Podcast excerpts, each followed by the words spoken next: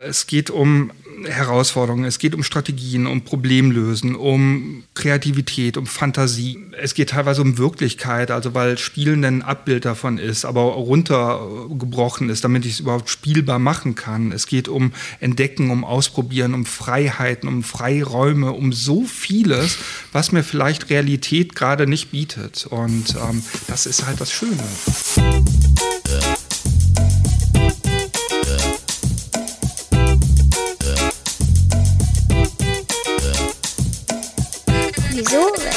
Warum? Der Podcast über Kindermedien.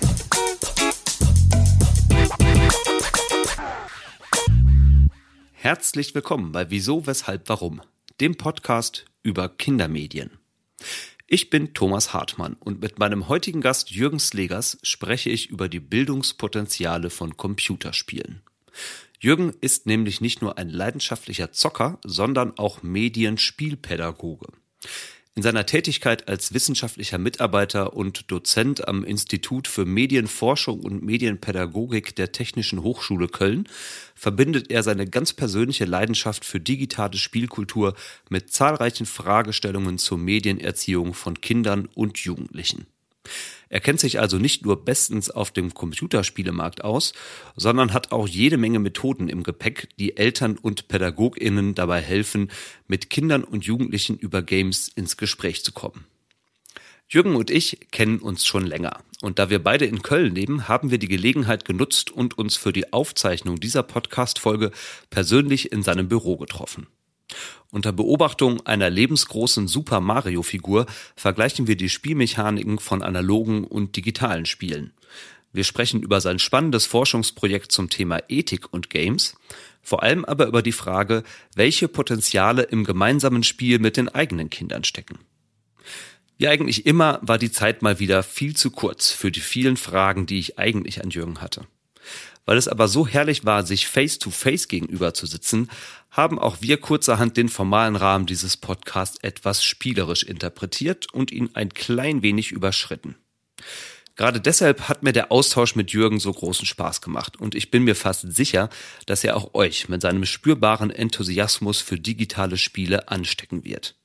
In diesem Sinne, rein ins Vergnügen und viel Freude beim Talk mit Jürgen Slegers über das Bildungspotenzial von Games.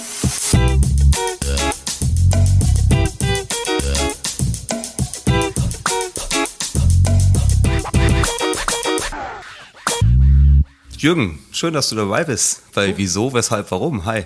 Vielen Dank für die Einladung.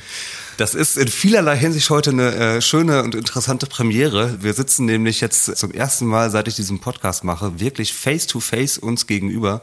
Und ich freue mich sehr, dass du dann heute Zeit hast, mit mir über das Thema Games zu sprechen. Und ich muss direkt noch eine andere, äh, wie soll ich sagen, ähm, ein, ein anderes Bekenntnis am Anfang machen. Der Bereich Games ist für mich persönlich wirklich sehr, sehr herausfordernd. Ich habe beruflich schon auch damit zu tun, aber jetzt nicht in dem Sinne, dass ich der große Gamer wäre und mich wahnsinnig gut daran auskennen würde. Und ich habe direkt schon am Anfang gemerkt, wow, das ist ein Riesenbereich. Und ich habe fast ein bisschen Sorge, auf Klischees rumzureiten und habe mich erinnert an die Verleihung des Deutschen Computerspielepreises 2019 war es, glaube ich, die Ina Müller moderiert hat und die sich in ihrer Moderatorinnenrolle auch in wahnsinnig vielen Klischees verrannt hat. Und das gilt für mich jetzt heute als Negativbeispiel. Äh, das, äh, den Thron möchte ich nicht erobern und ich Nein. hoffe, dass uns das gelingt, das schön zu umschiffen. Da hilfst du mir hoffentlich bei. Ne? Ja, so schlimm kann es nicht nochmal werden. Also das hat, hat ähm, ja, das schaffst du nicht. Genau. Nein, also äh, es geht eben überhaupt nicht um diese Klischees, die sind hinreichend diskutiert, sondern mit dir möchte ich gerne über die Bildungspotenziale von Games sprechen. Das ist der Bereich, in dem du dich besonders gut auskennst. Aber zuallererst würde mich interessieren, speziell auch vor diesem Hintergrund Games und Bildung, welches Spiel hast du denn zuletzt gespielt und was hast du dabei gelernt? Oh, oh, oh. Ähm, es war, glaube ich, Baba is You. Da musst du, glaube ich, direkt ein bisschen erklären. Mir sagt es nichts. es ist ein großartiges Spiel, das muss man direkt sagen und jeder sollte sich das direkt kaufen. Es ist ein Spiel, was mit dem Spiel und mit dem Spielen spielt. Ähm, weil die Spielregeln sich immer wieder verändern und zu entdecken sind. Und äh, das ist äh, total schön. Also es äh, ist grafisch nicht opulent, es ist sehr minimalistisch und es geht eigentlich immer darum, äh, Baba ist eine Figur, die ähm, zu einer Fahne gelangen muss und äh, es gibt verschiedene Regeln, die das ermöglichen oder gerade verhindern. Und ähm, durch Kombination, ich will gar nicht zu viel verraten, das ist immer so schwierig. Dann Aber, erzähl doch einfach, was du gelernt hast dabei. Was ich gelernt habe, wie schön Spiele äh, sein können, weil, weil das... Äh, mich, glaube ich, so im, im Herz getroffen hat, weil es genau mit dem Verändern, mit der Neugier, mit all diesem spielt. Also genau damit, was andere Spiele oft vergessen oder vielleicht auch, weil sie anders aufgebaut sind, einfach nicht machen können. Da gibt es ganz klare Erwartungen und ganz klare Spielregeln und die müssten so sein und jeder muss sie verstehen. Und hier ist es halt genau, dass damit gebrochen wird. Und es gab ähnliche Spiele vor, ach, 20, 25 Jahren, die auch immer wieder von Level zu Level äh, war die Steuerung anders. Es gab eine Gravitation. Ähm, auf einmal war rechts nicht rechts, sondern links, also von der Steuerung. Und solche Spiele sind klein, fein, aber sehr überraschend und bleiben wenigstens mir gerne im Gedächtnis, weil sie so total liebevoll sind und ja, aus der Masse herausstechen und dann nicht FIFA, Mario und Co. heißen. Wenn du von Spielen sprichst, die dir im Gedächtnis geblieben sind, ist das ja quasi die schönste Überleitung, die du mir bauen kannst, um mal ganz weit in dein Gedächtnis zurückzukramen. Äh, du kennst ja schon diesen Einstieg, den ich in diesem Podcast wähle mit meinen Gästen. Ich würde immer gerne einen kleinen Ausflug machen in die eigene Mediensozialisation. Also mit welchen Medien und in deinem Fall speziell mit welchen Games oder Spielen hast du dich denn in deiner Kindheit so beschäftigt? Und das ist dann quasi jetzt der weitere Premiere-Moment. Endlich, endlich, endlich kann ich diese Getränkefrage mal stellen und bekomme dieses Getränk jetzt tatsächlich von dir dargereicht. Also insofern frage ich ganz feierlich, wenn du mal zurückdenkst an deine Kindheit, welche Getränke du da gerne getrunken hast. Welches Getränk stellst du mir heute hier auf den Tisch und mit welchen Erinnerungen ist es für dich verbunden? Bitte. Ich bin ja Spieler und vielleicht kriegen wir das hin, dass wir auch ein bisschen äh, das erraten können vom Sound, weil ich jetzt seit zwei Tagen darauf warte, diesen Sound wieder zu hören. Das ist so das eine. Ah, da bin ich ein bisschen enttäuscht. Ähm, das hatte ich mir anders vorgestellt. Es ist kein Flensburger. Nein. Ach, wenn man jetzt noch den Geruch irgendwie übermitteln könnte, es riecht tatsächlich wie Kindheit. Ja, ich rieche auch mal. Boah. Oh, da müssen wir durch. Also, was ich gerade aufgemacht habe, ist ein Zitronenteegetränk. Hier steht drauf für acht Liter. Ich glaube, vier kriegen wir da raus, ähm, weil man das ja überdosieren muss, glaube ich. So habe ich es gelernt in der Kindheit. es sieht aus wie Fischfutter oder so Granulat. Ähm, Vielleicht ist da auch irgendwie was von drin. Ich habe mir gesagt, ich lese nicht durch, was da alles enthalten ist, sondern ähm, für diesen Podcast muss das jetzt einfach auch mal sein. Ähm, es ist ähm, ja, der Zitronenteegetränk, äh, den man sich jetzt irgendwie zubereiten darf. Ich habe dir einen gekühlten Liter äh, stilles Wasser hingestellt. Ähm, wir können es jetzt mixen. Hervorragend, ich freue mich. Und tatsächlich ist es auch ein äh, Kindheitsgetränk meiner Kindheit. Von wem nicht, müsste man sich wahrscheinlich auch fragen. Ich glaube, es haben wirklich sehr, sehr viele Menschen zu sich genommen. Mehr. Ist, ist das genug überdosiert? Oder? Ich, ich, ich weiß es schon halb voll. ich habe es auch äh, gar, ich weiß auch gar nicht mehr, ob ich es zu Hause ähm, oder durch die ersten Ferienlager. Oh Gott, ist das. man muss rühren, ne? Ja. Ich glaube, man muss rühren. Ja, einen Löffel hast du direkt auch schon gedacht. Das genau. Noch das Wasser aufkriegen hier. Okay, super. Die, also die erste halbe Stunde des Podcasts ist gleich schon rum ja. mit der Getränkezubereitung. Aber äh, auch das habe ich mir schon heute vorgenommen. Wir lassen uns die Zeit, die wir brauchen und sprengen im Zweifelsfall einfach mal unser Format. Genau, was ich ähm, nicht mitgebracht habe, ist so Tritrop und all sowas wäre auch noch Kindheit oder auch Kaba und diese ganzen Dinge. Ähm, das war irgendwie das, was ich jetzt auch tatsächlich nochmal haben wollte. Und das Schöne ist, mittlerweile ist man ja in einer anderen Rolle. Das heißt, ähm, zu Hause wartet jetzt ein recht frisch ähm, elf Jahre gewordener Sohn darauf, dass äh, ich dieses Getränk wenigstens Teile davon mit nach Hause bringe. Meine Freundin meinte schon, was hast du da gekauft? So mit riesigem Vorwurf. Ich so, ja, das brauche ich für die Arbeit. ist so das Argument, was ich für vieles brauche. Und ähm, ja, die freuen sich jetzt oder er freut sich, dass er das natürlich auch probieren darf. Ich würde sagen, Dann wir stoßen an. Auch. Zum Wohl. Sieht ein bisschen aus wie ähm, Dunkelbier oder kalter Kaffee, so eine Mischung, ja.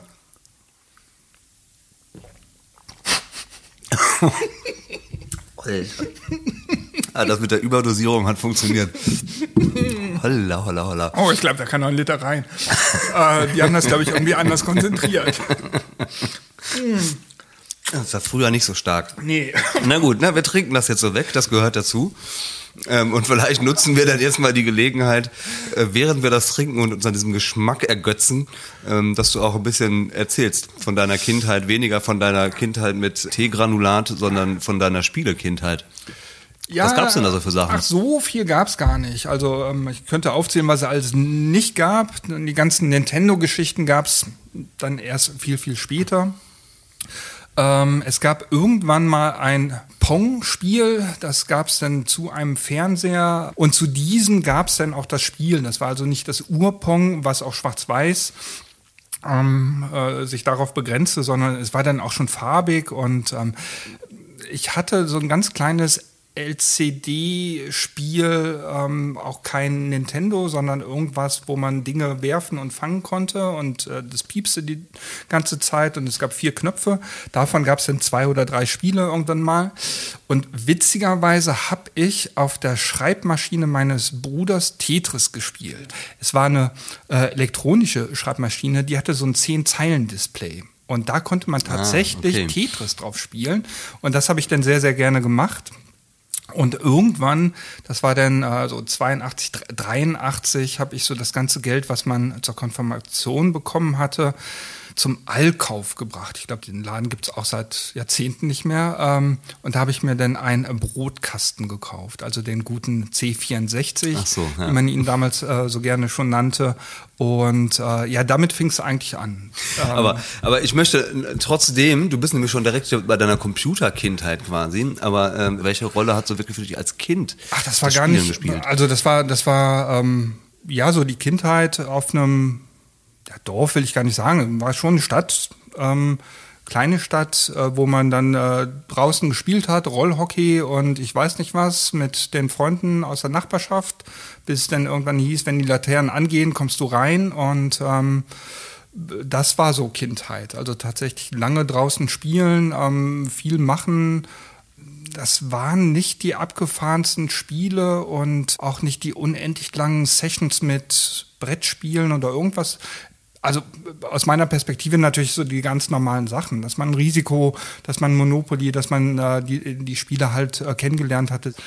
Ich glaube, du kennst mich ja nicht als Kind, sondern tatsächlich später, ja, ja. dass ich vielleicht auch einiges nachgeholt habe und äh, okay. dann halt durch die Wahl des Studiums und durch die Wahl des äh, Berufs und der Tätigkeiten dann natürlich immer viel verknüpfen kann, das Spielen dann auch für mich Arbeit ist und ich mich damit auseinandersetze und deswegen das äh, in meinem ja. Fokus ist.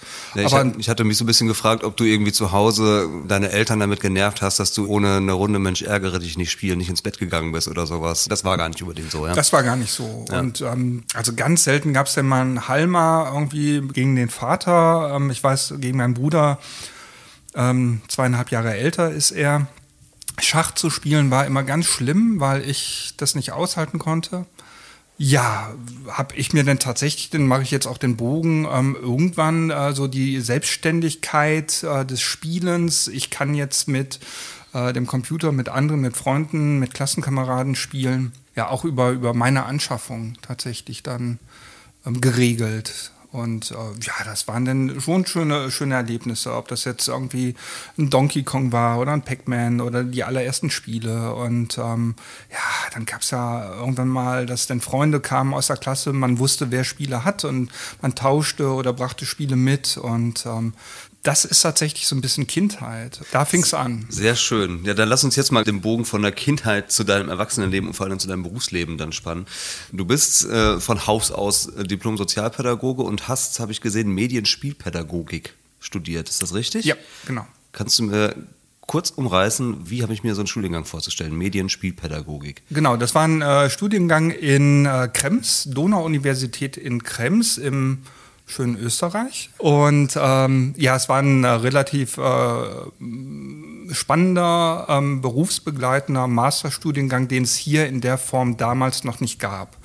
Viele Themen wurden einfach nochmal vertieft aufgegriffen. Äh, die berufliche Praxis, die Erfahrung aus, damals waren es 15, ja gut 15 Jahre schon, haben dann natürlich sehr viel gebracht und genützt. Und man konnte aber auch mit so einem kleinen Lächeln sagen, ja, das muss ich jetzt machen. Ähm, das muss ich fürs Studium machen. Also ich weiß, dass ich mir äh, dann einen großen Fernseher gekauft habe und diesen in mein Zimmer gestellt habe und gesagt, ja, ich muss jetzt äh, Fable spielen. Ähm, das war das Spiel, was ich mir damals ausgesucht hatte, weil die Aufgabe war, sich ein Spiel sehr intensiv anzuschauen und darüber zu reflektieren und Dinge zu beschreiben. Und ähm, ja, Okay, also das Spielen war schon ein großer Inhalt dieses Studiums auch tatsächlich so. Ja, ne? ja, ja, genau. Okay. Naja, und äh, heute ähm, ja, gehst du dem ja auch nach wie vor noch beruflich nach. Du bist wissenschaftlicher Mitarbeiter hier an der TH in Köln im Institut für Medienforschung und Medienpädagogik und hattest über viele Jahre bis 2014, wenn ich das richtig recherchiert hatte, die Co-Leitung des Instituts Spielraum inne. Da habt ihr euch also auch schon sehr viel mit dem Thema Games und Spiele in der pädagogischen Praxis beschäftigt. Ne? Also ja, das Konstrukt Spielraum gibt es immer noch, aber im Moment ähm, gibt es kein Drittmittelprojekt, ähm, auch keine Forschung. Und äh, aktuell bin ich halt seit einigen Semestern oder Jahren auch hier komplett in der Lehre tätig. Genau, darauf wollte ich nämlich nochmal jetzt so ein bisschen zu sprechen kommen, was du alles sowohl hier im Rahmen deiner Tätigkeit an der TH als aber auch darüber hinaus gemacht hast. Also angefangen wirklich als Spieletester, ja, was ja dann äh, ganz offensichtlich an deiner Passion für Spiele irgendwie angedockt hat. Bist du inzwischen in diversen Juries ja auch schon vertreten gewesen oder bist es auch aktuell noch? Also du warst in der Jury des Deutschen Computerspielepreises, Du bist, wenn ich das richtig im Blick habe, in der Jury für den Kindersoftwarepreis Tommy.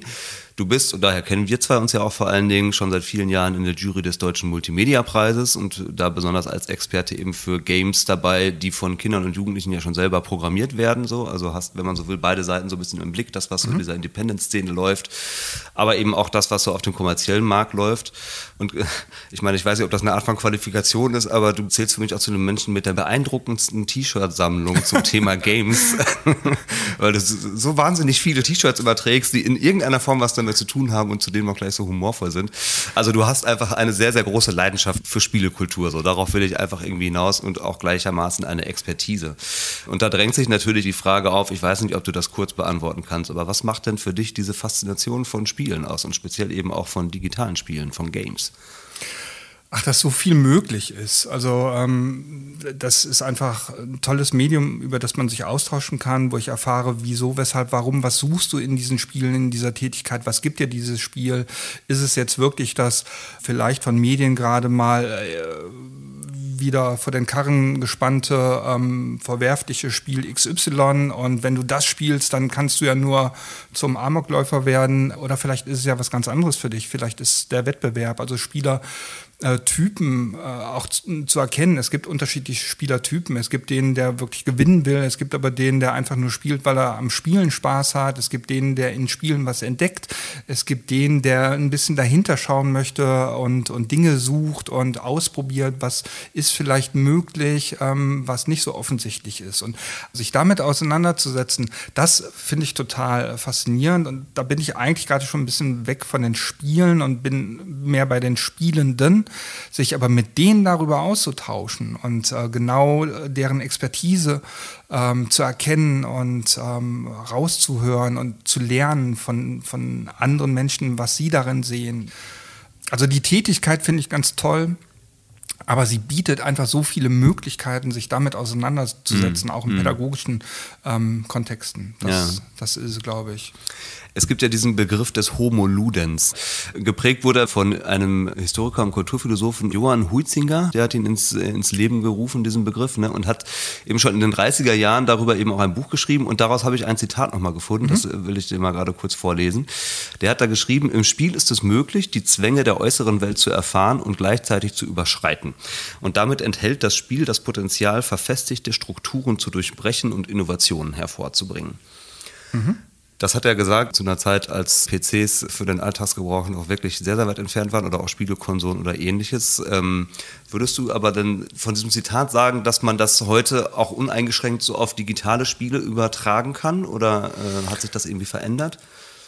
Also ich finde, dass man sehr, sehr viel aus der Spieltheorie ähm, einfach allgemein auch nutzen kann und das jetzt gar nicht auf die Spielform des digitalen Spielens, des virtuellen Spielens ähm, oder des analogen Spielens, äh, wie auch immer, äh, dass man das unterscheiden muss. Also dieses so tun, als ob ähm, auch der, der Magic Circle, der da beschrieben wird, es gibt einen magischen Kreis, den ich betrete und dann bin ich in dieser Spielwelt und in dieser Welt gelten andere Regeln. Das ist so grundlegend, ähm, genauso wie Spiel ja auch eine freiwillige Tätigkeit ist. Und äh, darum, wenn wir später mal auf Spielen und Bildungskontexte und Serious Games oder ich weiß nicht, Gamification kommen, ist immer so die Frage, kann das überhaupt funktionieren, wenn da auf einmal die Freiwilligkeit vielleicht gar nicht gegeben ist. Aber wenn ich mich auf ein Spiel einlasse, ist das einfach total schön, dass ich in dieser Welt so tun kann, als ob.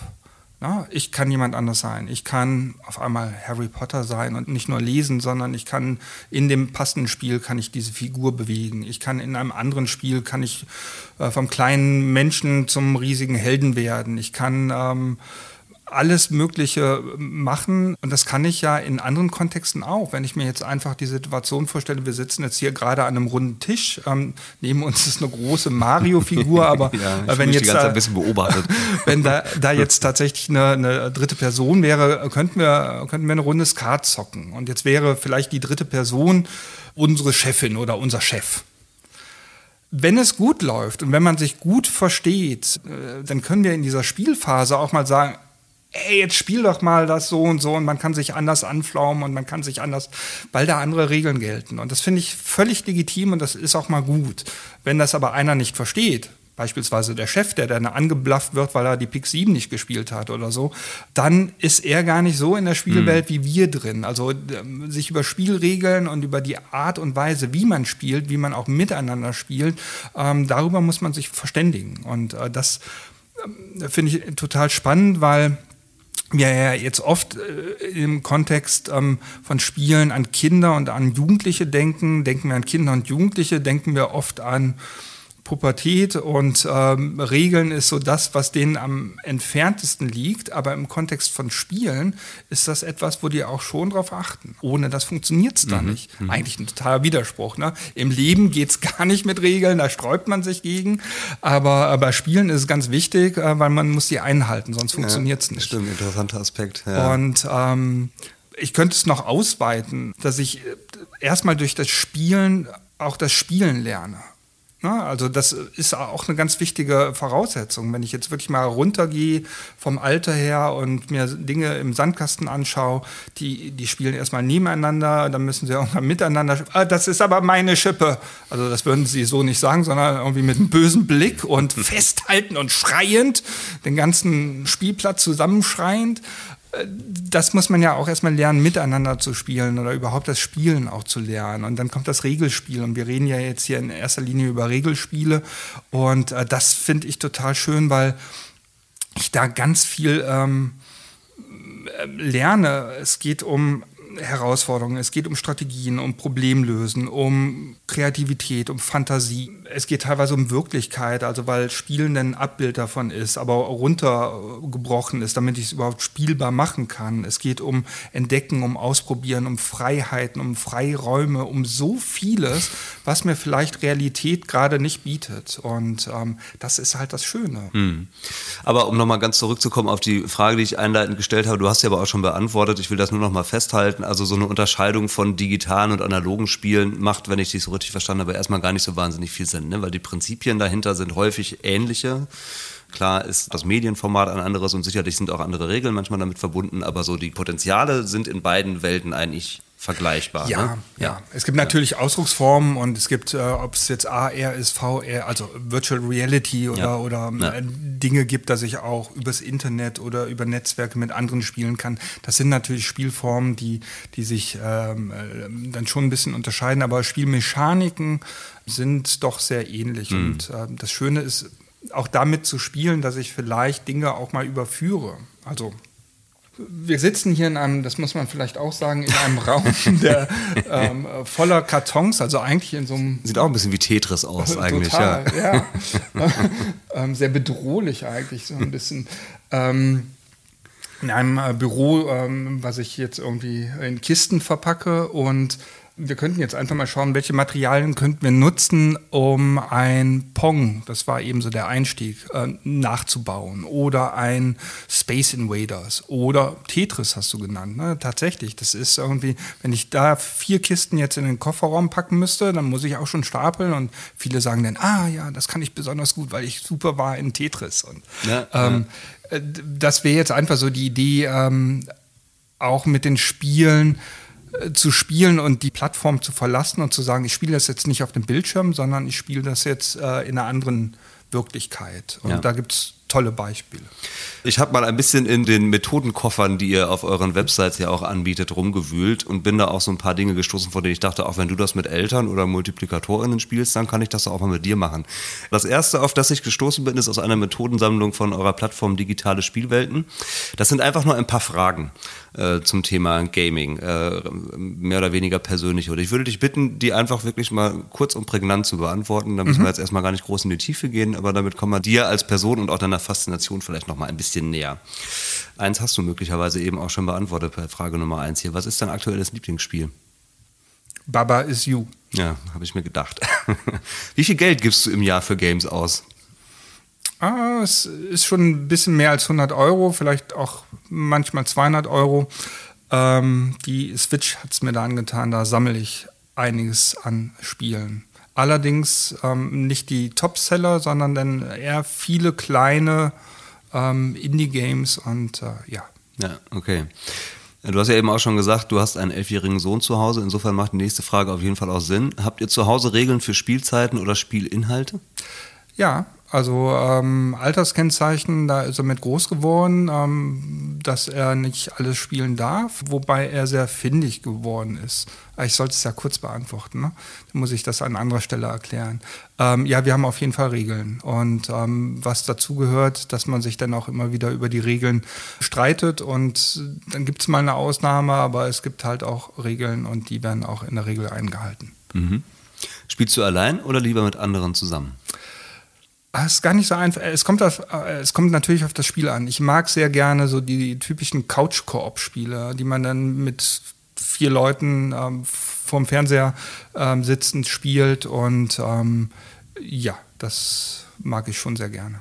Ist ein sowohl als auch quasi. So. Ja, es ja, gibt auch ja. Spiele, wo ich dann gerne mal alleine durch ja. möchte. Sind ja. auch nicht alle für äh, als Multiplayer-Game angelegt. Genau. Äh, was stört dich an Spielen? Manchmal, dass die Spielenden zum Beta-Tester werden, äh, viel Geld ausgeben und die Spiele sind noch nicht fertig. Also das heißt, der ganze Druck in der Branche, dass Spiele gelauncht werden müssen und dass der Entwicklungsprozess natürlich auf hohem Niveau auch ähm, nicht fehlerfrei ist teilweise die Vermarktungsstrategien, wobei ich es verstehen kann, wenn ich ein Spiel kostenlos spielen kann, dass ich dann mit eventuell ähm, Werbung, äh, die ich mir anschauen muss, ähm, oder mit eigenen Daten zahlen muss, also Daten preisgeben muss. Äh, wenn der Deal klar ist, äh, finde ich das gut. Ich finde es aber schade, dass ich manche Spiele nicht kaufen kann, um das quasi wegzuschalten. Mhm. Weil es einige Spiele gäbe, die mir das wert wären, zu sagen, ich zahle jetzt einmalig äh, die Summe und dann habe ich es. Da passt wieder direkt die nächste Frage. Was ist denn deiner Meinung nach das blödeste Spiel aller Zeiten? Oh, da fällt mir direkt Pumuckel ein. Ähm, ein äh, kreatives Spiel, wo ähm, man äh, den ähm, Kobold ausmalen darf und vom Programm angeschnauzt wird, wenn man so minimal über die ähm, Schablone drüber gemalt hat, was aber total schwierig ist. Also man hat es damals am PC gespielt und mit der Maus zu malen ist ja, schwierig ja. und dann ähm, es ist ja ein Kreativprogramm und ich weiß noch, wie das ist so eingebrannt in meinem Gehirn. Ähm, Pumungel hat rote Haare, ne? wenn man mal gesagt hat, ich mach's jetzt mal kreativ grün oder so.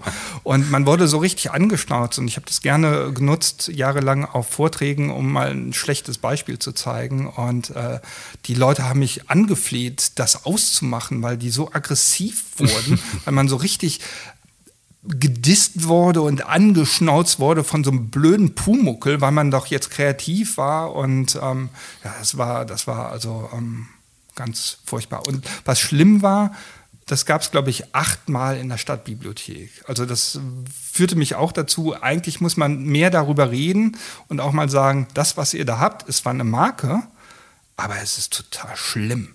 Und äh, das müsst ihr nicht achtmal haben, mhm. sondern es gehört irgendwie weggeräumt. Ja schaust du dir Let's Play-Videos an und vielleicht nochmal, möglicherweise gibt es Menschen, die gar nicht wissen, was ein Let's Play-Video ist, also vielleicht erklärst du es nochmal ganz kurz, bevor du die Frage beantwortest. Ähm, man schaut Menschen beim Computerspielen zu, die dieses auch noch kommentieren.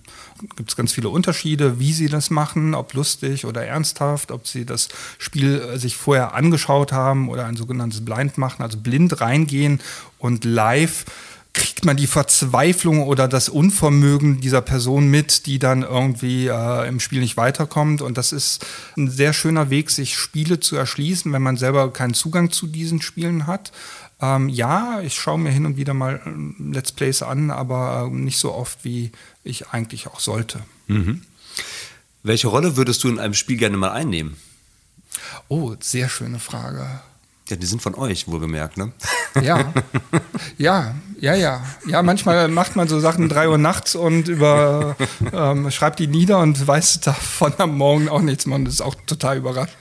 Ähm, äh, das, was in ganz, ganz vielen Spielen halt möglich ist, dass man so als, äh, also die normale Heldenreise, die man unternimmt, dass man als kleiner, un unbedeutsamer ja, Mensch, will ich gar nicht sagen, als Wesen ähm, in ein Abenteuer tritt und sich vielen Prüfungen stellt und irgendwann vielleicht die Welt rettet, die Prinzessin oder auch den Prinzen oder den Drachen, der kann ja auch mal gerettet werden. Das fände ich ganz schön. Ja, ich fände es auch, glaube ich, ganz schön, wenn die Welt ein bisschen klischeefreier wäre in äh, diesem Spiel dann. Mhm. Vorletzte Frage. Warum kann es Spaß machen, im Spiel auch richtig böse zu sein? Weil ich das in der ähm, Wirklichkeit ja eigentlich nicht bin. Und ähm, mal so richtig fies zu sein, ist doch, äh, liegt doch in, in, uns allen. Also wir möchten uns doch auch mal rächen an denen, die uns den ganzen Tag auf den Keks gehen. Und wenn das der, keine Ahnung, der blöde Mensch, äh, der Nachbar, der Hupende an der Ampel, ähm, oder andere Menschen sind und vielleicht projiziere ich das dann auf äh, die Person in dem Spiel. Und das ist auch ein schöner Weg, wenn das dann in diesem Spiel rauskäme und ich äh, dafür weniger hupe und weniger die anderen Menschen anblaffe und einfach ein bisschen relaxter bin. Ja. ja. Okay, und dann letzte Frage, und die ist vielleicht eine schöne Überleitung auch äh, zu einem größeren Themenkomplex, den wir unbedingt nochmal beackern müssen. Hast du in einem Spiel schon einmal entgegen deiner eigenen Moralvorstellung gehandelt? Ja. Magst du auch diese Erfahrung mit uns teilen oder ist das äh, so unmoralisch, dass es besser nicht in die Öffentlichkeit kommen sollte? Nein, ähm, ähm, auch da konnte ich wieder sagen, ähm, das mache ich jetzt für die Arbeit. Vielleicht ist das auch schon die Überleitung zu dem Projekt Ethik und Games. Da haben wir uns auch mit ethisch-moralischem Verhalten in Computerspielen ähm, auseinandergesetzt. Das war ein Projekt, was äh, gefördert worden ist und uns drei Jahren die Möglichkeit gab, sich äh, damit auseinanderzusetzen.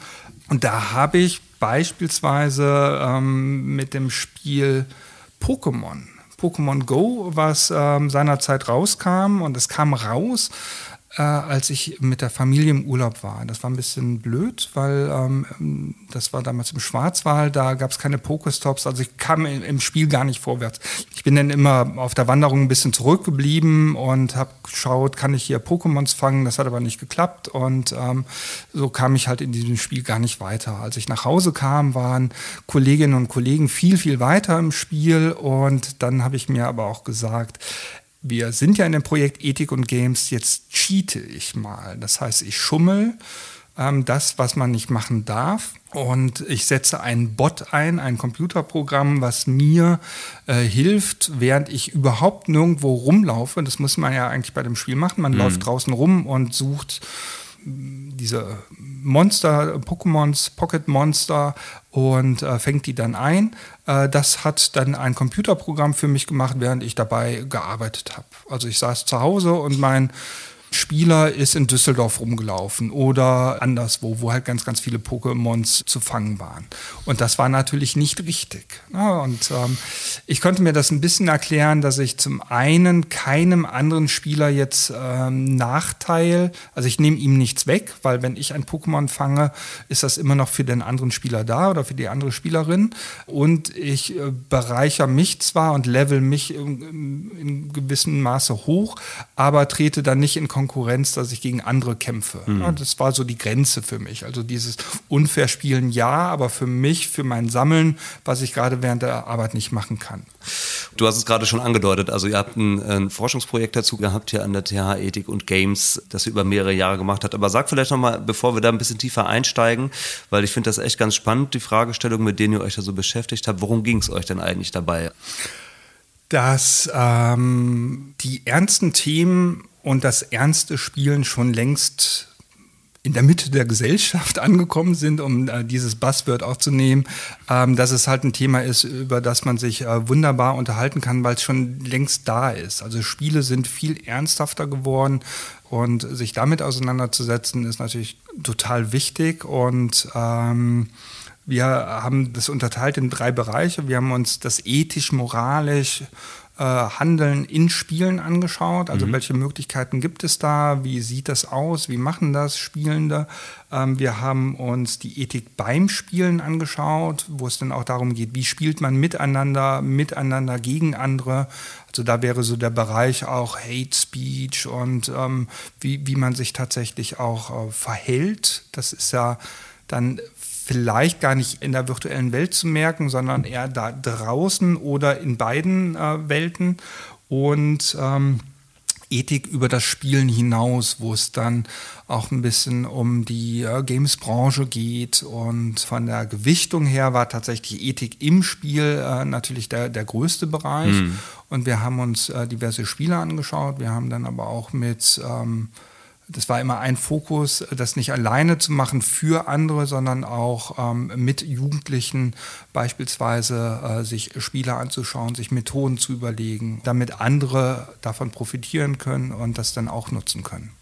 Lass uns das mal durchgehen anhand genau dieser drei Teilbereiche, die du gerade schon mhm. genannt hast. Also der erste davon hast du ja schon gesagt, Ethik im Spiel. Ja? Also mhm. Also welche Spielmechanismen oder auch welches Storytelling gibt es in diesen Spielen, die halt in irgendeiner Weise uns zu moralischem äh, oder ethischem Handeln oder Denken herausfordern. Ich habe mir mal zwei rausgesucht, äh, die mir da so ins Auge gesprungen sind. Und das erste davon ist This War of Mine. Muss man vielleicht direkt mal dazu sagen, das hat eine USK 16, also ist ab 16 Jahren erst mhm. freigegeben, äh, ist insofern also eigentlich gar nicht ein Spiel für Kinder, aber du hast ja eben auch schon mal diesen Begriff der Ballerspiele ins, in, äh, in den Raum gestellt, äh, der ja auch beim Thema Games irgendwie sehr schnell aufkommt. Und in gewisser Hinsicht, ich kenne das Spiel nicht, muss ich dazu sagen, ähm, aber in gewisser Hinsicht scheint es ja so ein Spiel auch zu sein, vordergründig zumindest erstmal. Ja? Also was ich äh, gesehen habe, und du magst das gleich bestimmt nochmal weiter erläutern, das Setting des Spiels ist eben an den Jugoslawienkrieg in den 90er Jahren quasi angelehnt und bietet Zugang zur Diskussion über gesellschaftliche Folgen von bewaffneten Konflikten und stellt eben auch Fragen nach den Auswirkungen des Zusammenbruchs von zivilen Ordnungsstrukturen und damit eben auch Fragen in Bezug auf das ethische Empfinden oder auch moralisches Handeln in der Bevölkerung in Kriegssituationen. Das klingt für mich, wenn ich das erstmal nur lese und gar nicht spiele, wahnsinnig abstrakt und auch erstmal noch gar nicht nach einem Spiel. Aber kannst du das irgendwie mal versuchen, so ein bisschen näher zu umschreiben? Also was ist die Spielhandlung als solche wirklich und was steckt da so an Potenzial drin mit Blick auf die Frage, Fragestellung Ethik? Ich glaube, jede zweite oder gefühlt jede zweite Spielbeurteilung fing an, ein Spiel, das keinen Spaß macht, ähm, mhm. weil das Spielen auch vordergründig erstmal keinen Spaß macht, weil es sehr äh, realistisch ist und der Fokus ist ein bisschen verrückt, also ähm, ist in eine andere Richtung äh, gewandt. Ähm, ich laufe nicht wie in anderen Kriegsspielen mit der Waffe äh, im Anschlag durch irgendwelche Trümmer und versuche zu überleben, sondern ich lebe in diesen Trümmern in einem Haus, das sieht man so im Querschnitt und habe ähm, drei Personen beispielsweise und mit diesen drei Personen, mit dieser Zweckgemeinschaft muss ich versuchen zu überleben. Das ist das Ziel des Spieles halt, ähm, ich weiß gar nicht mehr, 40 Tage zu überleben und äh, in den Tagen kann ich äh, in der Gegend oder in dem Haus versuchen, mir ein Bett zu bauen und eine Anlage, die Wasser filtert und alles, was ich fürs Überleben brauche. Und nachts gehe ich dann auf ja, Erkundung, äh, vielleicht Beutezug ähm, in den umliegenden Häusern und äh, finde vielleicht in anderen Trümmerbergen Dinge oder ich sehe, da ist jemand, gehe ich da jetzt rein, gehe ich da nicht rein, was passiert da? Und ein Beispiel, was wir immer genommen hatten, ist, ich habe eine Situation, dass meine Personen, die zu Hause sind, so kränklich sind, wenn sie heute nicht zu essen bekommen, werden sie sterben. Ähm, und der, der sich gerade noch so einigermaßen rausschleppen kann, geht raus in das benachbarte Haus. Da wissen wir, da ist ein älteres Ehepaar und die haben noch Konserven. Und ich komme in das Haus rein und äh, werde direkt von dem äh, Mann ähm, angefleht, äh, wegzugehen, äh, sie in Ruhe zu lassen. Er hat noch seine Frau da. Und ich habe nicht die Option, die ich vielleicht moralisch wählen würde, komm, packt die Konserven ein, kommt mit zu uns, wir vergrößern unsere Zweckgemeinschaft, wir bieten euch Schutz gegen Nahrung, das wäre moralisch vielleicht etwas, was man aushandeln könnte, das bietet das Spiel in der Situation nicht. Und jetzt muss ich überlegen, nehme ich alles, nehme ich nur ein bisschen, um zu überleben, in der Hoffnung, dass ich in der nächsten Nacht irgendwo anders was finde, ärgere ich mich, wenn ich nur ein bisschen nehme und in der nächsten Nacht ist gar nichts mehr da, weil die äh, von anderen ausgeraubt worden sind oder so oder so gestorben sind, weil sie auch krank sind. Das sind genau die Punkte, über die man dann tatsächlich innerhalb des Spiels jetzt nicht mit dem Spiel selber diskutieren kann, mhm. aber da tatsächlich einen Break machen kann und das haben wir dann immer gemacht und äh, das halt mit anderen dann zu diskutieren. Ich habe eine andere Situation, da wird ähm, eine Frau bedrängt von einem fremden, ich glaube sogar ähm, Soldaten. Und da habe ich dann auch die Möglichkeit, äh, mit Gewalt zu antworten. Und vielleicht muss ich es sogar machen, sonst äh, passiert was ganz Schreckliches. Und da bin ich wieder in einem Dilemma. Äh, das ganze Spiel ist voll davon. Und das ist, äh, wie gesagt, nichts, was man irgendwie vielleicht gerne macht, aber was sich gerade in Bildungskontexten natürlich wunderbar eignet, um darüber zu diskutieren. Ja, ich merke schon, eine Menge äh, moralischer ja. Fragestellungen. Und das klingt jetzt auch tatsächlich erstmal vordergründig, zumindest nicht nach Spielspaß, aber darum eben geht es ja auch in diesem ja. Spiel nicht, sondern es will ja was ganz anderes im Grundsatz. Ne? Ist, ist ein tolles ich hab, Beispiel. Ich hm. muss bei dem Spiel kurz erwähnen, es gibt auch mittlerweile eine Brettspielversion, mhm. die ist auch toll. Aber es zeigt sich wirklich, dass das Spielen digitaler Spiele manchmal auch einfacher ist, weil das viel dann auch äh, löst und anders regelt. Ja. Und trotzdem das Spiel an sich, ähm, es ist War of Mine, auf jeden Fall zu empfehlen, sich das mal anzuschauen und sei es über ein Let's Play, um ja. da den Bogen zu schließen. Wobei wir aber, haben wir eben schon gesagt, haben USK 16, wenn ja. wir jetzt mal versuchen, über Spiele zu sprechen, äh, die vielleicht auch eher an die Zielgruppe Kinder nochmal andocken. Ich weiß es bei dem anderen Beispiel, das ich rausgesucht habe, ehrlich gesagt gar nicht genau, das wirst du wissen, die Unstoppables. Das ähm, hat keine Alterskennzeichnung, mhm. ist ein Spiel, was auch komplett kostenlos zur Verfügung steht. Da geht es um ja, auch um moralisch-ethische Werte. Es geht um Unterschiede. Ähm, Tofu wird nämlich geklaut oder beziehungsweise entführt. Und Tofu ist ein Blindenhund von Melissa. Melissa ist blind und hat natürlich jetzt das Problem, dass sie äh, ihren Hund gerne wiederhaben möchte und Schwierigkeiten hat, im Leben auch klarzukommen. Ist ein typisches Adventure, so ein Sidescroller. Also man bewegt sich auf einer Ebene von rechts nach links und äh, sie hat Freunde, die aber auch alle unterschiedliche Beeinträchtigungen haben. Ich könnte aber auch anders sagen, sie hat Freunde, die alle unterschiedliche Fähigkeiten haben.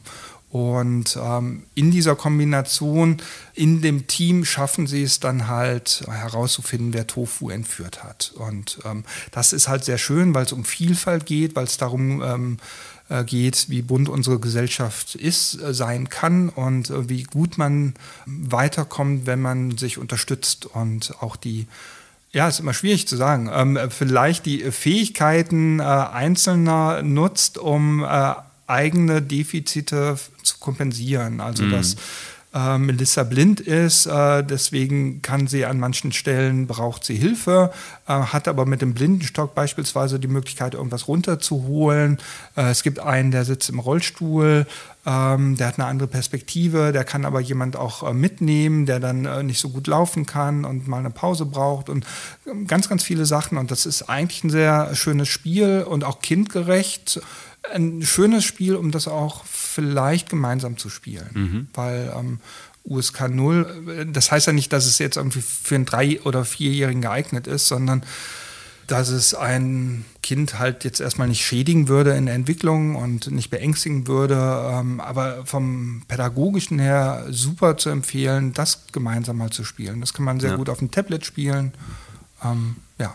Ist wichtig Beispiel. an der Stelle vielleicht auch nochmal zu erwähnen, wenn wir jetzt hier so oft die USK-Alterseinstufungen äh, erwähnen, das sind eben Alterseinstufungen, aber keine pädagogischen Empfehlungen. Ne? Äh, ich äh, kenne das aus dem Bereich Kinderfilm, den wir ja auch schon häufiger mhm. gesprochen haben. Ähnlich, da ist es ja die FSK. Und diese Alterskennzeichnungen beschreiben ja letztendlich eben nur, dass ein Spiel aus Sicht des Jugendschutzes Kinder in der Entwicklung eben bis zu genau, Alter es geht um beeinträchtigt. An, so. Es geht um die Annahme, dass dieses Spiel aufgrund der Inhalte, der Spielweise und anderer Kriterien einen, nehmen wir jetzt USK 12, einen normalen Zwölfjährigen, eine Zwölfjährige in der Entwicklung beeinträchtigen genau. und schädigen würde. Ja. Aber es ist immer was anderes als eine pädagogische genau. Empfehlung für eine bestimmte Altersgruppe. Da ne? kann man genau. ähm, sicherlich für die Show Notes später den Spieleratgeber minus NRW nennen. Ja. Ähm, der weit über 1000 pädagogische Beurteilungen hat. Ähm, tolles Team hier auch aus Köln, die das seit vielen, vielen Jahren machen, wo äh, Spielerinnen und Spieler selber, also Kinder, Jugendliche, auch in Spieletestergruppen äh, Spiele sich anschauen und das Ganze ist pädagogisch begleitet und dann äh, wird aus den Tests eine pädagogische ähm, Beurteilung geschrieben, die man dann lesen kann. Ja. Danke für den Hinweis, den müssen wir auf jeden Fall auch unterbringen. Gerne. Ja, genau. Aber lass uns doch mal gerade zurückkommen zu den beiden Spielen, über die wir jetzt gerade gesprochen haben. Das sind ja jetzt wirklich nur zwei Beispiele ja. gewesen, es wird Unmengen mehr davon geben. Aber ich würde mal behaupten, soweit ich diesen Markt zumindest überblicke, es sind beides keine Spiele, die in diese Kategorie Blockbuster-Games fallen. Ja, also wie bei Filmen ja eben auch. Gibt es ja auch bei Spielen so Blockbuster, also die kennt irgendwie jeder und die werden massenhaft gespielt und keine Ahnung, millionenfach verkauft. Ähm, was würdest du denn sagen, jetzt gar nicht so aus marktwirtschaftlicher Perspektive, ne? aber was, was was für eine Relevanz haben denn diese Spiele im Verhältnis zu diesen Blockbuster-Spielen? Also finden die irgendwie auch ein Publikum oder ist das eher nur so eine ganz komische, absurde Nische und ihr habt den Luxus, äh, euch damit auseinanderzusetzen, weil ihr das halt eben so aus dem Forschungsinteresse heraus auch tut? Wir sind so wo Perlentaucher, ne? Ja, ist vielleicht ein bisschen so. Ja. Genau, deswegen frage ich, also wo, wo verortet ihr euch denn da so? Oder auch diese Spiele dann eben letztendlich? Ich finde unsere Arbeit ganz wichtig, genau diese, diese eher unbekannteren Spiele auch da mal den ähm, Scheinwerfer drauf zu lenken oder den Fokus. Und das ist halt so das Schöne, irgendwie mhm. äh, rauszugehen und zu sagen, oh, kennst du schon das neueste Spiel von Nintendo oder von wem auch immer? Also so einen typischen Blockbuster, dafür müssen wir keine Werbung machen. Die haben wir auch weniger genutzt. Also mit einer Ausnahme haben wir uns die zwar auch angeschaut, aber wir sind mehr bei den kleineren Spielen gelandet, weil die sich einfach den Luxus gönnen, auch mit Dingen zu experimentieren. Und auch wenn ich gesagt habe, das ernsthafte Spielen, das Spielen mit Ethik, mit Moral, ähm, was für uns natürlich sehr passend war, ist vorhanden muss ich halt irgendwie die AAA, die großen Spiele ähm, mir anschauen, wie die entwickelt werden. Und das ist einfach ähm, ein Riesenkapital, was da reingesteckt wird. Da wird zwei, drei, vier Jahre, wenn nicht länger, gearbeitet. Und da kann ich nicht sagen, ah, ich probiere es mal damit und ähm, wenn dann Millionen äh, in, den, in den Sand gesetzt werden, ist das halt egal. Den Luxus haben aber die kleineren, für die das natürlich existenziell auch verheerend sein kann, aber da sind vielleicht die Mechanismen einfach mhm. anders. Ne? Ja. Ähm, ich ja. habe hier ein Spiel XY, das verkauft sich wie geschnitten Brot dann werde ich im nächsten Jahr nichts anderes machen, sondern ich bringe die Fortsetzung raus. Ne? Das ist dann einfach so. Oder ähm, zwei Jahre später oder drei Jahre später oder ich glaube jetzt im Herbst kommt Age of Empires 4, da wartet man ja jetzt schon, ich weiß nicht wie viele Jahre drauf. Es gibt halt so Sachen, ähm, ja, da werde ich nicht komplett neu anfangen und ein neues Konzept wagen. Ich bin immer froh, wenn das denn doch mal passiert und wenn dann klein oder groß großartige Spiele rauskommen. Ja. Dann lass uns mal noch mal kurz in diese zweite Rubrik gucken, von der du eben schon gesprochen mhm. hast, also in Bezug Ethik und Games. Das war äh, die Rubrik Ethik beim Spielen. Ne? Und ein Beispiel hast du ja auch vorhin schon mal genannt, als du vom Cheaten gesprochen hast, ja. also da eine kleine Anekdote zum äh, Pokémon Go spielen. Äh, da gibt's ja noch einige andere Dimensionen, ja, also kooperativ oder eben auch unkooperativ zu spielen. Ähm, Hate Speech hast du eben auch schon mal genannt, Toxic Behavior war noch so ein Begriff, mhm. über den ich auch mal gestolpert bin. Und dann bin ich auch bei einer Methode gelandet, die ihr auch im Kontext eurer Arbeit gemacht habt, das soziale FIFA-Turnier. Ja, Magst ich, du das mal ein bisschen ja, erzählen? Das fand ich, ich, sehr spannend. Ja. Habe ich gehofft, dass das jetzt kommt, weil ähm, zum einen habe ich da wirklich mal den Blockbuster und man kann ihn nennen, weil FIFA ist das erfolgreichste Fußballspiel. Ähm, es gibt auch andere und das wäre jetzt so eine Diskussion unter SpieletesterInnen, irgendwie, ob Pro Evolution Soccer nicht doch das bessere Spiel ist oder so. Aber ähm, FIFA ist halt sehr bekannt und wenn man in die Jugendeinrichtung geht, dann hört man da ganz oft ähm, neben der Forderung, dass mal wieder ein Kicker-Turnier gemacht wird, auch so, oh, können wir nicht nochmal FIFA-Turnier ähm, machen? Ähm, irgendwie verschlucken die ja immer die Verben. Ähm, nochmal FIFA-Turnier. Ja, okay. Und äh, das ist halt sehr, sehr geschätzt und das wird halt gerne gemacht. Und die Idee stammt tatsächlich von Studierenden, die im Rahmen äh, von Seminaren sich dann äh, Spielmethoden ausdenken mussten, auch in dem Kontext Ethik und Games. Und äh, die hatten sich das überlegt, ein FIFA-Turnier zu machen und die Regeln ein bisschen zu verändern. Also es kommt nicht automatisch weiter, wer ähm, gewonnen hat Ne, das kennt man ja so von der Europameisterschaft, wissen wir es ja jetzt noch ganz genau. Wie im ähm, echten Leben quasi. Wie ja, im ja. echten Leben, sondern ähm, die PädagogInnen, die vielleicht in der Einrichtung dabei sind, machen sich hier und da Notizen, aber sagen nicht, äh, was sie sich da notieren. Und ähm, irgendwann merkt dann vielleicht die eine Mannschaft, dass sie nicht weitergekommen ist. Und dann gibt es ein, ey, wir, wir haben doch gewonnen, wieso sind wir nicht weiter und äh, wir verstehen das nicht und ähm, findet mal raus, ähm, wieso die anderen weitergekommen sind, obwohl sie äh, nicht gewonnen haben. Und äh, ja, dann müssen sie so langsam erkennen, dass es nicht um das äh, reine Ergebnis ging, sondern um die Spielweise. Mhm. Und äh, dieses ähm, sich dann anschnauzen, äh, dissen, äh, vielleicht die Mütter der Gegner mit irgendwelchen Schimpfworten belegen, all das, was man eigentlich nicht möchte, was aber trotzdem oft gemacht wird ähm, ist natürlich ein No-Go. Und äh, all das führt dazu, dass man nicht weiterkommt. Und das haben sie dann auch kapiert.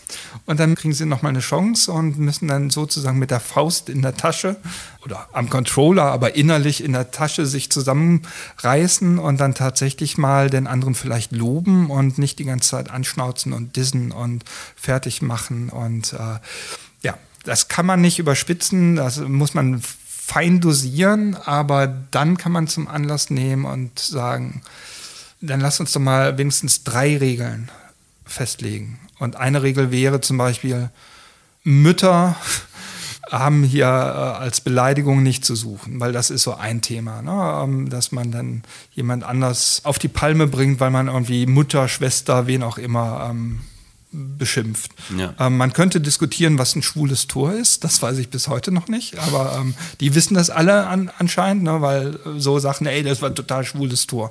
Ähm, sowas könnte man diskutieren, ein bisschen mit Augenzwinkern, aber ähm, die Sachen könnte man tatsächlich dann zum Anlass nehmen. Man muss es schauen, man darf es nicht übertreiben, aber in Klassenzimmern hängen manchmal so sieben goldene Regeln. Wie verhalten wir uns? In Jugendzentren fehlt das manchmal und einfach zu sagen, wenn wir hier zusammen zocken, drei Regeln oder so.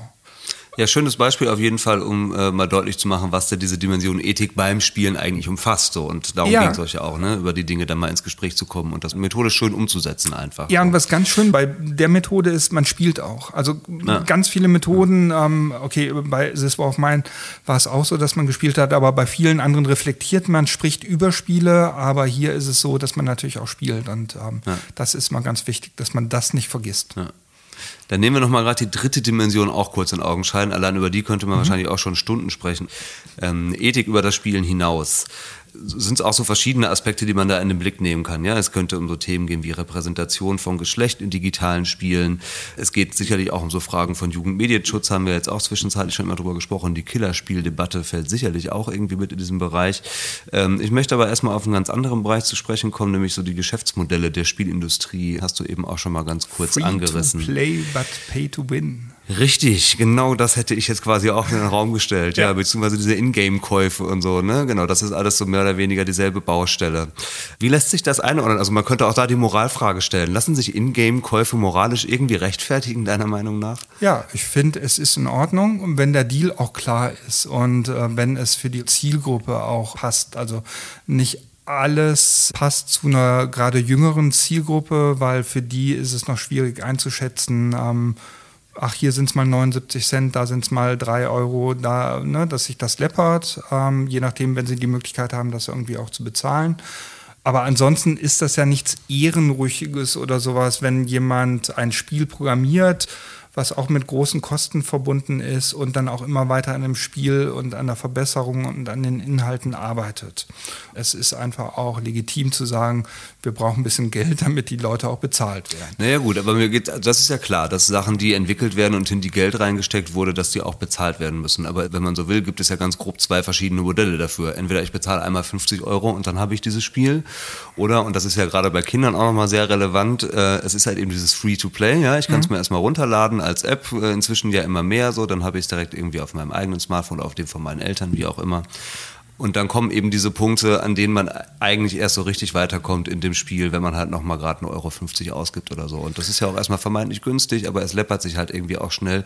Und da fehlt ja vielleicht auch gerade Kindern nochmal so die Möglichkeit, das einzuordnen. Also vor dem Hintergrund stelle ich so diese Moralfrage. Ne? Ja. ja, wobei äh, ich die 1,50 Euro ja auch nicht zahlen muss, sondern entweder kann ich über unterschiedliche Mechanismen ich baue was in dem Spiel und dann ist es halt schneller fertig oder ich muss halt acht Stunden warten. Dann muss ich halt vielleicht acht Stunden warten, was wiederum schwierig ist, auch wenn ich in Konkurrenz mit anderen spiele, also na, auf dem Schulhof, was, du bist erst in Level 7, ich bin aber schon in Level 19, habe aber dafür auch schon 70 Euro ausgegeben oder sowas. Das ist natürlich eine Sache, die gehört aber, finde ich, dazu, also das schreit nach Medienkompetenz, nach all dem, sich damit auseinanderzusetzen, weil ich kann das Spiel auch so spielen. Mm gibt ja verschiedene Modelle. Ähm, Werbung ertragen, ähm, das, das finde ich total schön, äh, dass ähm, der Sohn äh, das äh, Handy, ähm, was er jetzt mittlerweile auch hat, oder Smartphone oder das iPad dann äh, wirklich auch umdreht. Das haben wir so irgendwie damals angefangen, wenn die Werbung kommt, 30 Sekunden und man dreht das irgendwie um. Das macht man jetzt nicht mehr immer, aber man macht irgendwie in der Zeit was anderes. Aber man erträgt diese Werbung, dafür kann man das Spiel aber spielen, kriegt wieder Energiepunkte oder was auch immer so lassen sich Spiele spielen. Und wenn das aber wirklich so frustrierend ist, dann äh, kann man auch schauen, gibt es Alternativen, gibt es Spiele, die vielleicht der Papa kennt ähm, oder die man irgendwo anders äh, findet, auf dem Spieleratgeber oder wo auch immer, die eigentlich das Gleiche bedienen aber die jetzt einmalig kosten, was mhm. du eben meintest. Das müssen nicht die 70 Euro sein, das kann dann aber mal sein, dass es eine App ist, die dann äh, einmalig 4,99 Euro kostet ja. oder so. Und ja. dann kann man mal verhandeln und dann kann man auch mal sagen, okay, die kaufen wir uns jetzt mal. Ja. Wir haben es jetzt gerade bei uns zu Hause so geregelt, drei Apps dürfen pro Woche installiert werden. Das nutzt er auch voll aus. Und wenn das eine blöde App ist, hat er Pech gehabt. Und manche Apps spielt er halt dann irgendwie eine Woche lang und dann sind die aber unattraktiv und dafür muss ich ja auch nichts kaufen. Also das ist ja, ja auch schön und da stört denn die Werbung nicht. Okay. Du hast mir eben erzählt, du hättest noch eine Methode auch zu diesem Thema Free to Play but Pay to Win. Genau. Erzähl ähm, mal. Ja wenn wir in Schulen gegangen sind oder in äh, die offene Jugendeinrichtung, dann können wir ja jetzt nicht von den Kindern verlangen oder von den Jugendlichen, installiert euch mal die Spiele und jetzt reden wir über Bezahlsysteme. Was aber fast jedes Kind wirklich noch als Erfahrung mitbringt, ist Mensch, ärger dich nicht. Da haben wir ja schon drüber ja, gesprochen. Guck mal, wie schön sich der Kreis schließt, ja. Dann bringe ich gerne ein Riesenfass mit, wo Spielsteine oder Goldstücke oder Münzen oder sowas drin sind.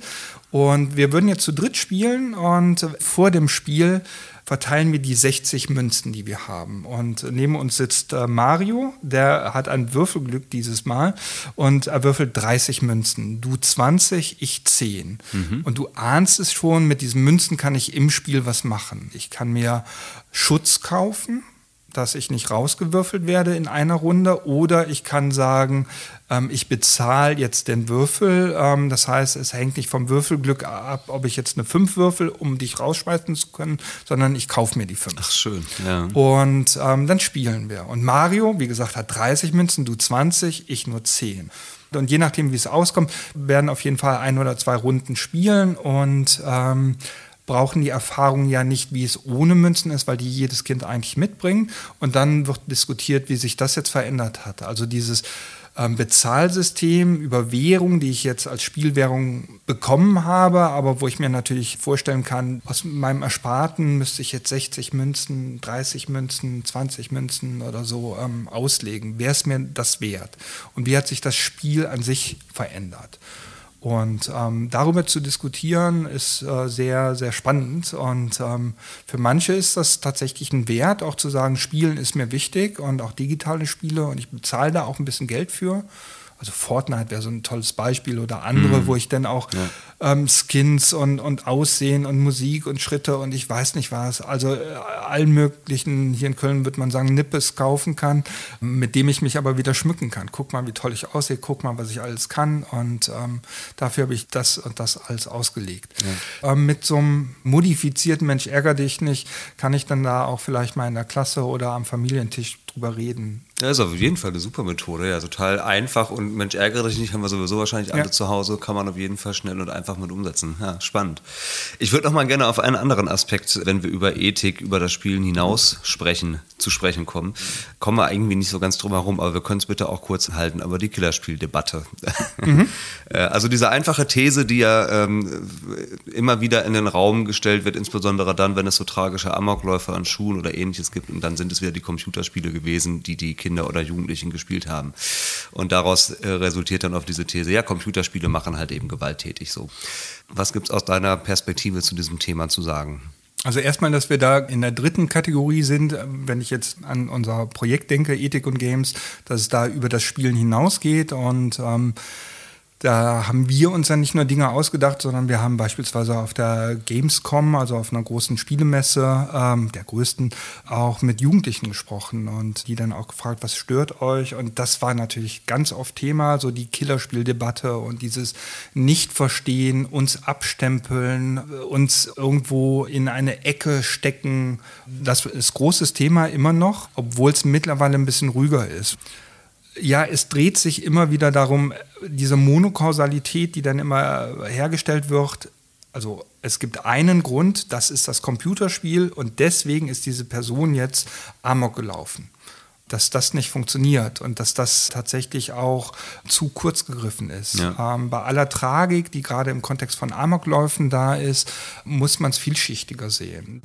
Wir haben 2008 mit der Bundeszentrale für politische Bildung, damals noch mit der ESL, das ist die Electronic Sports League, haben wir das Format der Elternladen äh, ins Leben gerufen.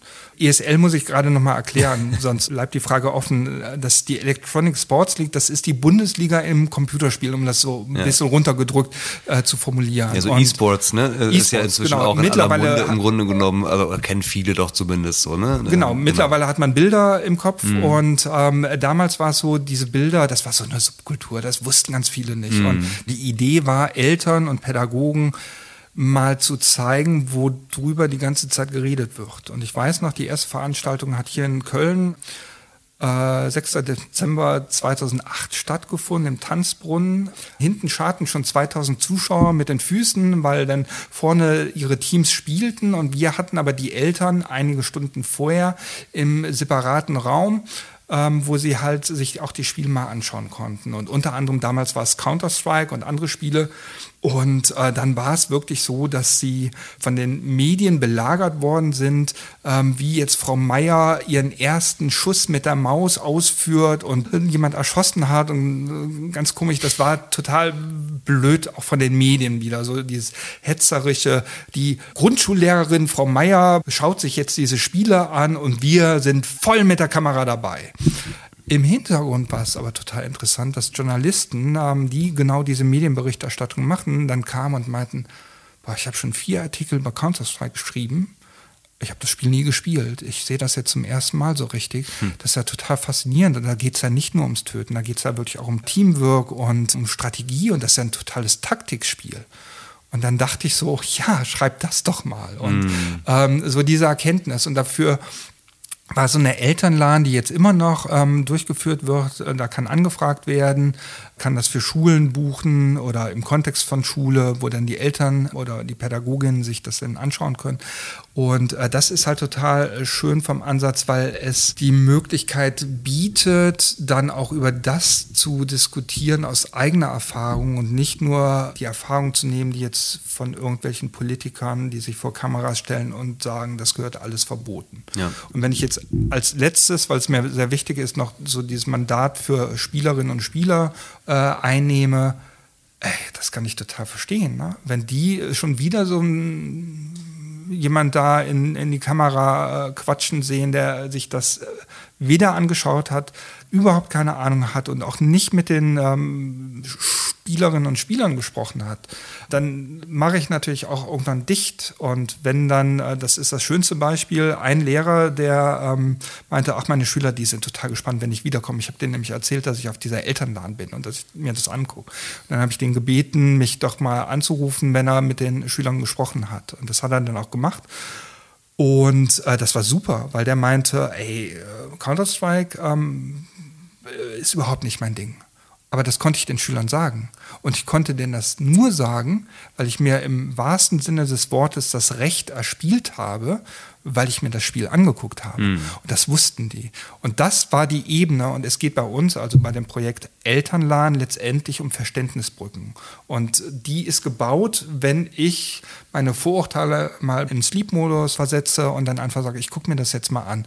Ich muss das nicht gut finden, aber ich kann nachvollziehen, dass ihr das vielleicht gut findet oder was ihr darin seht. Und das ist nicht das Töten, sondern das ist das Taktische, das ist das Teamspiel, um jetzt nur bei dem Beispiel Counter-Strike zu bleiben. Es gibt ja noch viele andere, ähm, wo, wo es dann äh, in der Killerspieldebatte drum ging. Aber ähm, das ist jetzt so eine pädagogische Antwort darauf. Schaut euch das an, redet mit denen, über die ihr sonst einfach nur urteilt. Ja.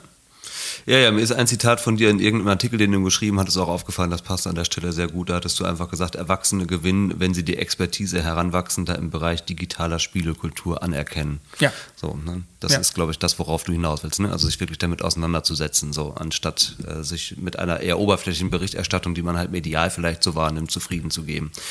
Und sowieso mit Kindern natürlich darüber ins Gespräch kommen und mit Jugendlichen. Ne? Ich meine, das ist ja die Grundlage jeder Pädagogik, wenn man so möchte. Ähm und es fängt ja nicht bei dem 15-Jährigen 15-Jährigen an. Wenn ich bei dem 15-Jährigen, naja, da redet man ja, glaube ich, auch gar nicht mehr von Kinderzimmer, da ist ja irgendwie der Sumpf.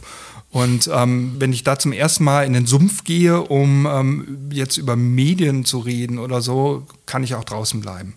Aber Medienerziehung, Medienkompetenzvermittlung, Medienbildung fängt ja eigentlich an, wenn das Kind auf der Welt ist wenn ein Kind irgendwie auf, auf der Brust liegt und drei Monate alt ist, dann gucke ich mir nicht mit voller Lautstärke irgendwie einen Actionfilm an oder höre irgendwie Heavy Metal.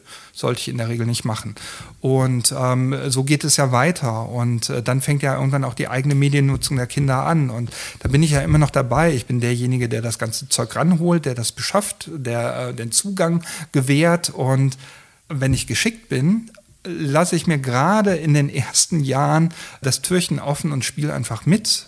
Also ähm, du hast die T-Shirts erwähnt, ich habe so ein Gamer-Dead-T-Shirt und ähm, ja, noch, noch bin ich, äh, wer weiß wie lang, irgendwann wird es dann uncool sein, dass ich mitspiele. Noch wird es ein paar Jahre halten, aber äh, das ist so eine schöne Zeit. Also was wir nicht nur, was Spiele anbelangt, was Medien generell, ob das das Bilderbuch ist, äh, wo es mit anfängt, dann sind es irgendwann die Bücher, dann wird einem selber mal was vorgelesen, was total schön ist, dann äh, legt man sich irgendwann mal hin und hört gemeinsam ein Hörspiel oder äh, schaut sich irgendwie Serien an oder äh, das gemeinsam zu erleben, ist doch so schön und das muss doch beim Spielen, egal ob analog oder digital, nicht aufhören. Also Medienerziehung darf doch auch Spaß machen. Also, ne, wir reden im Kontext von Erziehung immer so, ah, es geht um Regeln und ja, natürlich. Aber gerade im Kontext von Spielen ist das doch was total Schönes. Also, sich da auch mal einladen zu lassen, mitspielen zu dürfen. Und ähm, ich erfahre ein bisschen was über das Spiel. Das ist mir aber gar nicht so wichtig. Ich erfahre ganz, ganz viel über das wie mein Kind, wie meine Kinder das Spiel sehen, was sie darin suchen, was sie darin zu finden glauben, ähm, wie sie die Welt in dem Spiel oder generell verstehen und interpretieren und wie gewitzt sie sind, wie witzig sie sind, wie ähm, vielleicht die ein oder andere Ironie im Spiel noch nicht verstanden wird, aber dann irgendwie ein halbes Jahr später schon. Und ich habe jetzt zum Geburtstag ich einen Gutschein von meinem Sohn bekommen wie gesagt, er ist elf geworden und das große Zelda, also das ab zwölf, uh, Breath of the Wild, ähm, war für ihn vor Jahren tabu. Und jetzt hat er mir zum Geburtstag einen Gutschein geschenkt, dass ich mit ihm das Spiel spielen darf. Also total clever eigentlich. Und äh, da glüht so ein bisschen das Vaterherz auf und denkt so, ach ja, ist schon witzig. Hätte ich auch so gemacht, glaube ich, wenn ich clever gewesen ja, wäre. Ja, und dann Das schimmert so die Leidenschaft auf jeden Fall durch, Ja. von der ich eben ganz am Anfang schon gesprochen Genau. habe. Ja, sowohl die Leidenschaft als Vater sicherlich, aber eben auch die fürs Spielen und äh, ja, das starke Plädoyer mehr auf die Potenziale von Spielen zu schauen, ne, als ständig sich im Kreis zu drehen um so Ja, und ich kann auch- vermeintliche Argumente. Ich kann ganz, tolle Erinnerungen schaffen. Also ich bin auf einen Kollegen neidisch, der mir erzählt, ähm, dass er früher mit seiner Mutter die, diese uralten Lucas ähm, Arts Adventure, also Monkey Island und sowas äh, gespielt hat. Ich glaube, ich kriege das mit meiner über 80-jährigen Mutter jetzt irgendwie nicht mehr hin. Aber ähm, ich bin tatsächlich neidisch. Ne? So, so dieses, boah, da hat er eine Erinnerung, die nimmt ihm keiner mehr und die möchte ich wenigstens meinem Sohn geben. Ne? Also ich habe ganz viel auf der, nicht nur Bucketlist, auf der To-Play-List. Ich freue mich auf die ersten Age of Empires Runden dann vernetzt am Computer, weil das total faszinierend ist, ne? dass man Computer vernetzt. Ja, heute ist es nicht mehr so faszinierend, aber da bringe ich vielleicht auch noch ein bisschen aus meiner Faszination mit. Aber dann, dann ähm, ge gegen mit dem Papa zu spielen, das wird da erstmal ganz toll sein. Und ich kann es immer noch ein bisschen mit Augenzwinkern als Arbeit deklarieren, weil ich da viel auch für die Arbeit rausziehen kann. Aber ähm, unabhängig äh, davon ist natürlich ähm, was total Schönes für die Bindung, für die Freundschaft untereinander, für uns. Und ähm, da warten, glaube ich, ganz, ganz viele Spiele aufeinander. Ja. Was hier noch wartet, sind im Grunde genommen gefühlte 200 Fragen, die ich dir noch stellen könnte. Aber ich- eine letzte Frage, die passt dann vielleicht auch wirklich ganz wunderbar äh, zu dem Zeitpunkt des Podcasts, an dem wir uns jetzt befinden. Warum, verdammt nochmal, ist es so schwierig, mit dem Spielen aufzuhören? Weil es Spaß macht. Also vielleicht ist das bald die kürzeste Antwort, aber ja, weil es ja immer weitergeht. Also ganz oft ist in Spielen so, dass die auch davon geprägt sind, ähm, dass ich einen Charakter habe, den ich weiterentwickle. Dann habe ich es geschafft, endlich die Runde zu schaffen und dann kriege ich so einen kleinen Trailer, so einen kleinen Ausblick. Ach, nächsten Level gibt's fliegende Drachen. Auch wie aufregend.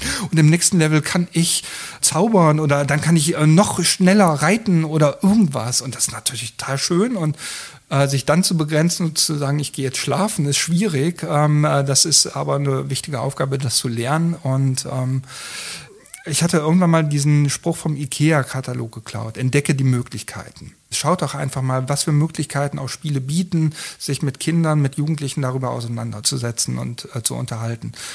Und dann habe ich es einfach für mich in so einen Dreisatz erweitert, entdecke, begreife und nutze die Möglichkeiten. Und tatsächlich ist mir über Nacht jetzt noch so ein vierter Punkt, vielleicht ist es dafür jetzt zu kurz, ähm, äh, dazu gekommen, ähm, begrenze die Möglichkeiten. Das finde ich äh, tatsächlich eine ganz spannende Frage. Die lasse ich jetzt auch ins Offene ausfließen, weil manchmal sind es zu viele Medien. Also wir kennen das noch, Fernsehen mit drei Programmen, wir kennen Testbild, wir kennen auch äh, so dieses Nichts und das nicht nur aus der unendlichen Geschichte, sondern wir kennen einfach so, wir kennen auch Langeweile und wir kennen auch mal so, ah, jetzt muss ich mir mal was ausdenken. Und jetzt ist es so, alles ist verfügbar. Ich habe nicht eine Platte, auf die ich Wochen gespart habe, die ich mir kaufe, sondern ich lade mir ganze Diskografien runter oder ich habe in Spotify oder wo auch immer alles verfügbar. Und das finde ich ganz spannend, sich da mit Kindern, mit Jugendlichen und auch mit sich selber auch nochmal äh, drüber unterhalten. Also auch Dinge mal zurückzufahren, sich zu begrenzen, auch mal wieder zu reduzieren. Und das heißt nicht nur schaffe Möglichkeiten, sondern vielleicht auch an der einen oder anderen Stelle um die Wertschätzung auch wieder reinzubringen, äh, begrenze auch manchmal die Möglichkeiten.